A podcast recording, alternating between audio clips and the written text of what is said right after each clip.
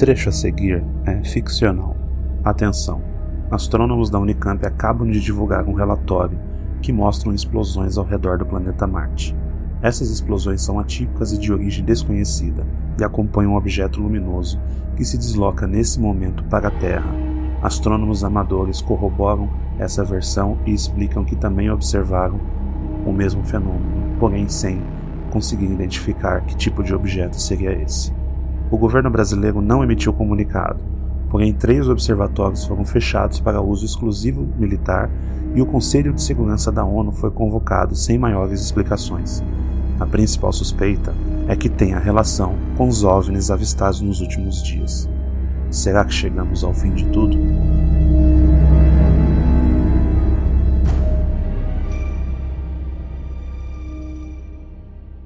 Como você reagiria se fôssemos invadidos por extraterrestres? Esse é o tema do episódio de hoje do Não Sei Filosofia.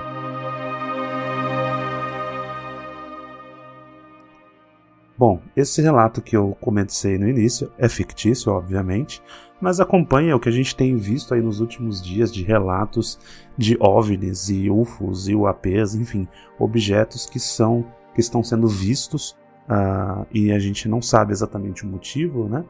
E a ideia de hoje é a gente falar um pouco sobre isso.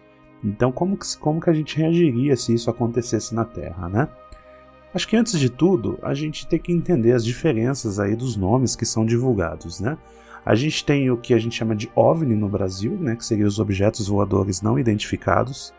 UFOS, né, que seria aí o nome em inglês para a mesma sigla, e também o que os Estados Unidos principalmente chama de UAP, né, que seria os fenômenos, fenômenos ah, não identificados, né, anomalias não identificadas. E, e a ideia desses nomes, na realidade, é apenas descrever algo que você não conheça, mas que existe e que você não tem uma explicação até o momento ah, identificada. Isso significa que todo OVNI, todo UFO, todo UAP é um ET? É um extraterrestre? Bom, não. Na realidade, significa que você tem um, algo acontecendo e você não conseguiu uma explicação razoável dentro dos parâmetros de informação que você tem naquele momento, né?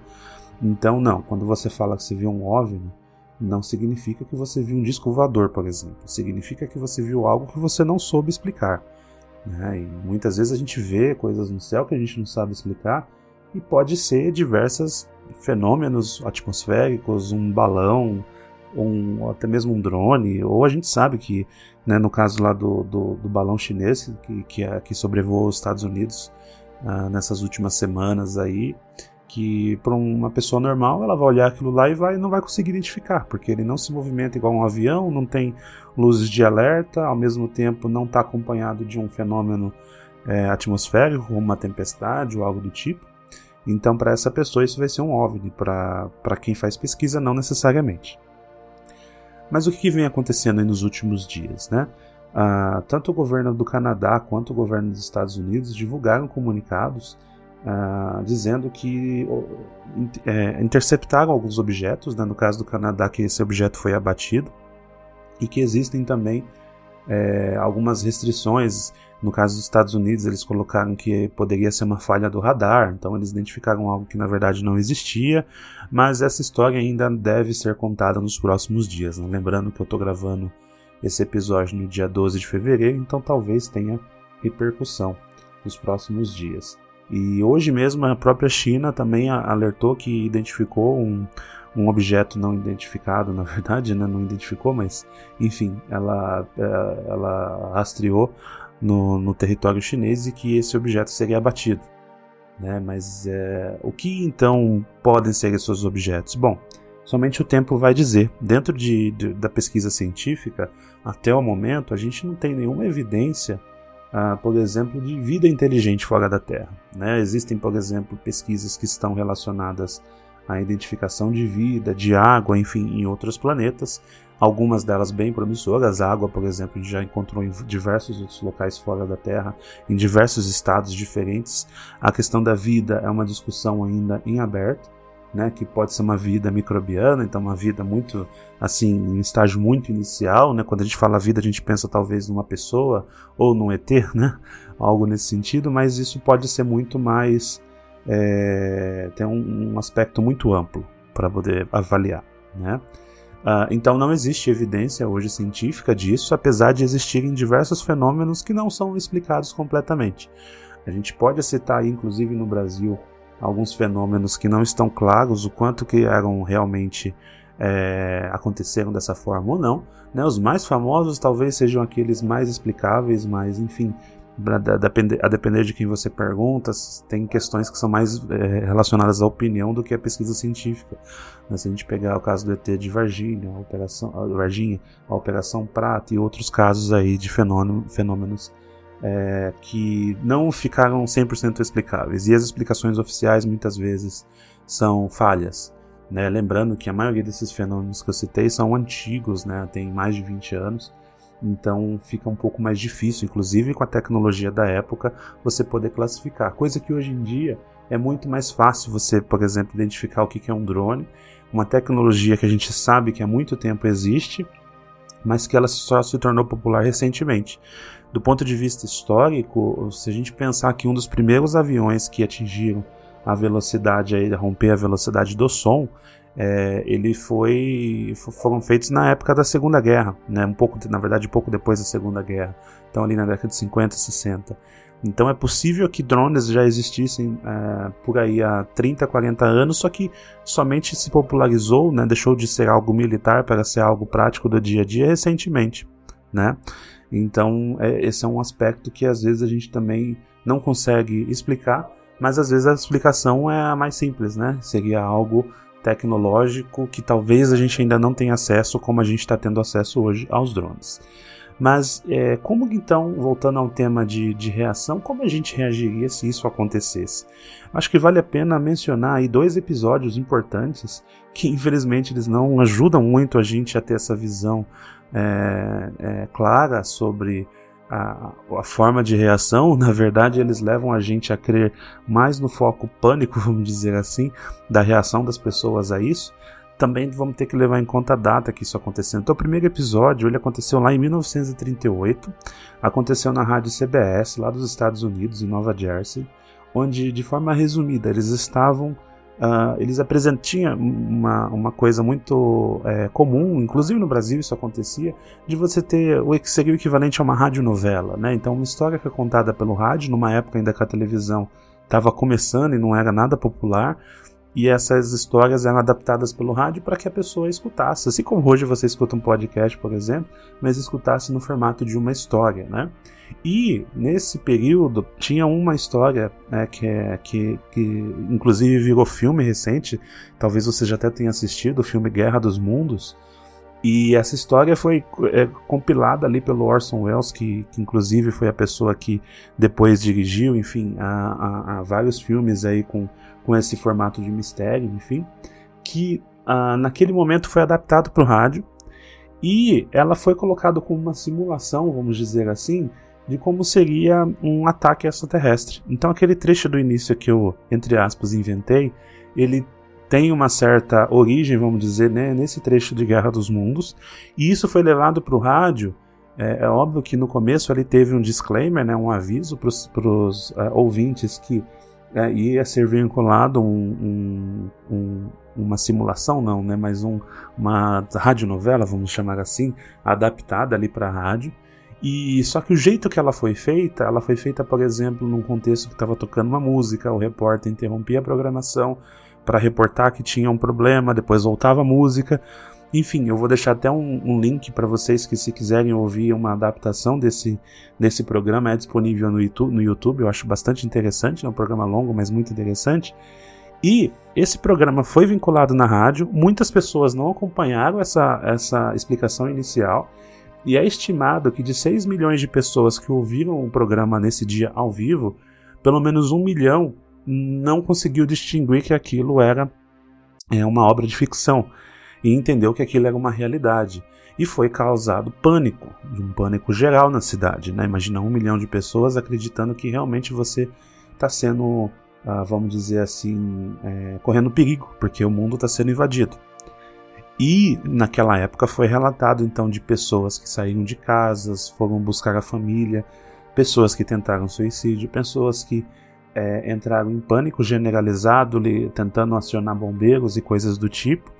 Um, e não, não se sabe no detalhe o quanto que isso afetou, por exemplo, chegar no nível de pessoas efetivamente se ferirem ou mesmo né, falecessem por causa dessa discussão, mas eu acredito que tenha havido casos sim. Mas é um caso interessante, porque mostra como que a sociedade naquele momento, em 1938, facilmente entraria em pânico numa situação como essa. E leva também a uma reflexão, né, que a gente já vai discutir um pouco mais sobre isso, né? Como que a gente deveria lidar com uma situação como essa? Né? Será que o pânico é a melhor solução? Por exemplo, o que leva uma pessoa a, a pensar, por exemplo, em tirar a própria vida ou mesmo sair desesperado por uma notícia como essa? Né? Será que é o medo interno? Será que é eventualmente uma contribuição da religião ali na, na, nos seus valores pessoais? Enfim, é uma reflexão interessante.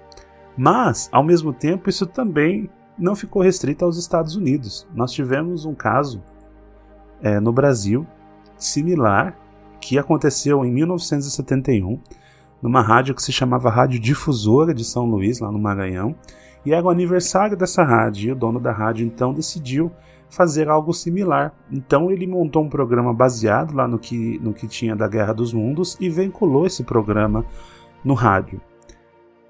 O que, que aconteceu? Muito parecido. A gente está falando de, de, de, praticamente 30, 40 anos depois daquele primeiro programa, as pessoas entraram em pânico. Então houve gente falando que o poder do rádio ali ainda era muito forte naquela região. É, várias pessoas ali tiveram uma reação, algumas muito mais religiosas, né, acendendo vela, pegando, pregando é, em grupos de leitura do evangélico, do evangelho, uh, confessando traição, pedindo perdão para as pessoas, enfim. Outras pessoas que simplesmente falaram: vou para casa, vou morrer perto dos meus familiares, né? E tanto que é relatado ali que os serviços de táxi naquele dia bateram um recorde de, de, de passageiros. E a questão é, de como eles adaptaram isso, né? A ideia por si só ela é muito interessante, você recontar uma história, tal, mas as pessoas não estavam preparadas para aquilo. E vamos pensar assim: em 1971 aconteceu essa situação no Brasil. Naquele momento existia já uma televisão muito mais forte, existia outros meios de comunicação um pouco mais desenvolvidos. Como que essa situação então gerou um pânico comparado, por exemplo, à era do rádio? Porque é possível você argumentar que na era do rádio uh, você só tinha um meio de informação que era o próprio rádio. Então, se o seu meio de informação único vincula aquilo e você não pegou o começo, é fácil você se enganar. Ao mesmo tempo, em 71 você tinha televisão e era uma rádio local. Então, como que isso leva a gente a ter essa questão do pânico? As pessoas, então, por exemplo, não foram atrás de ouvir uma outra rádio, assistir televisão para ver se aquilo estava passando realmente, mas elas decidiram então que aquilo era verdade, apenas ouvindo uma fonte. E fica a reflexão, como que isso aconteceria se fosse no ano que a gente está é, agora, 2023? Será que as pessoas acreditariam numa notícia como essa? Será que elas procurariam uma outra fonte? Como como que elas reagiriam? Bom, a minha visão é que ainda é possível de acontecer algo similar. Basta ver a era da fake news, onde várias pessoas acreditam em informações que elas recebem por WhatsApp, por exemplo, uh, ou recebem em canais do YouTube ou coisas do tipo. Pessoas, por exemplo, que se recusam a tomar vacina acreditando que a, a vacina é prejudicial à saúde, pode levar você até a morte sendo que não existe nenhuma evidência científica disso, porém existem canais do YouTube e diversas outras uh, notícias pela internet, principalmente falando sobre isso. Inclusive eu já gravei um vídeo falando sobre vacinas aqui no canal, ali no meio da pandemia, é interessante, se você quiser assista lá, eu acho que ele é bem relevante para esse tema.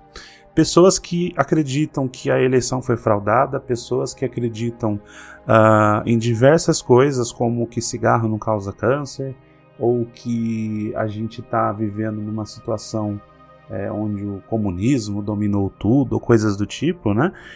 Fora da realidade.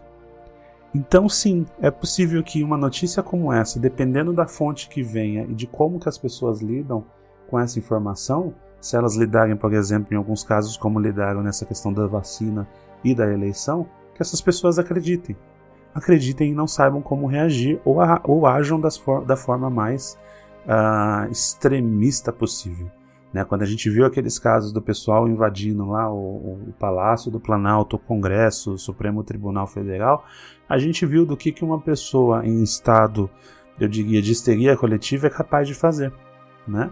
E se aquilo aconteceu por uma simples suspeita de uma eleição, que, ainda que fosse verdade, vamos imaginar que isso fosse verdade, não faria o menor sentido você ir invadir, pôr fogo, quebrar, enfim, agredir pessoas, isso não, sair totalmente fora do autocontrole, imagina numa situação onde a pessoa se vê em risco de morte, se vê em risco ali de uma invasão. Então isso seria muito complicado. Eu acho que a gente sim tem uma situação aí que, a depender, talvez até né, alguns teóricos da conspiração diriam que esse seria um dos motivos dos governos não a abrirem a informação de que na verdade os OVNIs e os extraterrestres existem, né? Enfim, não estou falando que eu acredito nisso, estou trazendo um ponto que eu acho que é relevante da discussão.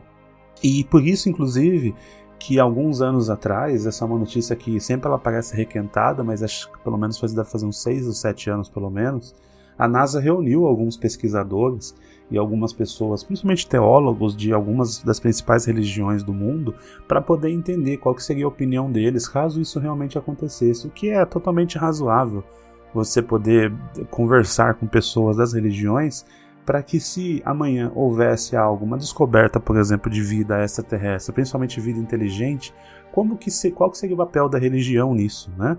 Então, por exemplo, no caso do, do, do, dos cristãos, né, pensando que eles têm uma visão aí de que Deus criou o homem à sua imagem e semelhança e que você deve viver segundo isso e que no futuro é, a, a, todos, todos né, que creem vão ser salvos e vão desfrutar aí do, do paraíso eterno, vamos dizer assim. E à medida que você põe, por exemplo, e fala, ok, existe vida em outro planeta e essa vida é uma vida inteligente, talvez mais inteligente que a nossa. Isso quer dizer o quê? Que Deus a criou, que Deus não existe, que na verdade essa, é, é, esses seres podem ser espíritos iluminados. Como que você interpretaria isso, né? E, e não cabe a mim responder aqui no lugar da religião, mas cabe fazer o debate. Eu acredito sinceramente que olhando como que as religiões se adaptaram, né? Se você pegar elementos do catolicismo, você vai encontrar diversos elementos pagãos que hoje são vistos como doutrina católica, né? Aqueles símbolos daquele sol brilhante, os símbolos aí do, do Papai Noel, e, e a, as cores das batinas e da, das vestimentas do Papa, você vê ali uma série de elementos históricos pagãos que foram incorporados à religião cristã para ela que ela meio que se adaptasse. E ao mesmo tempo você vê, por exemplo, igrejas evangélicas neopentecostais, talvez renovadas ou carismáticas, o nome que a gente pode dar, que adaptaram a realidade aí, né? A pessoa então ela pode fazer várias coisas que talvez se ela tivesse no catolicismo ela não pudesse, à medida que ela, entre aspas, continua sendo cristã, mesmo ela não seguindo algumas regras específicas, né? Então, a capacidade de adaptação da religião para manter os seus fiéis é incrível. E nesse caso eu também acho que ela, ela continuaria. Por outro lado, você também tem a visão espírita, que já acredita que existem mundos evoluídos, a depender da visão de se é kardecismo ou se é outras visões do, do espiritismo que você acredita.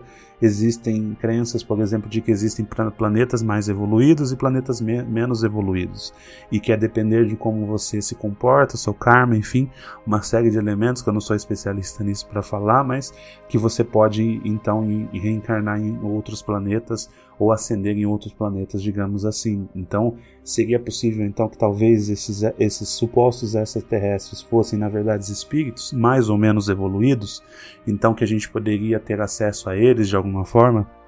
Enfim, é bem interessante. Uh, eu continuo da minha opinião pessoal de que por enquanto não existe nada e a chance maior de que realmente não exista nada, visto a visão científica que nós temos no momento mas eu gostaria de ouvir de você. O que, que você acha? Você acredita em, OVNI? Acredita em extraterrestre? OVNI não, né? Porque já, a gente sabe que existe, mas a questão do extraterrestre em si.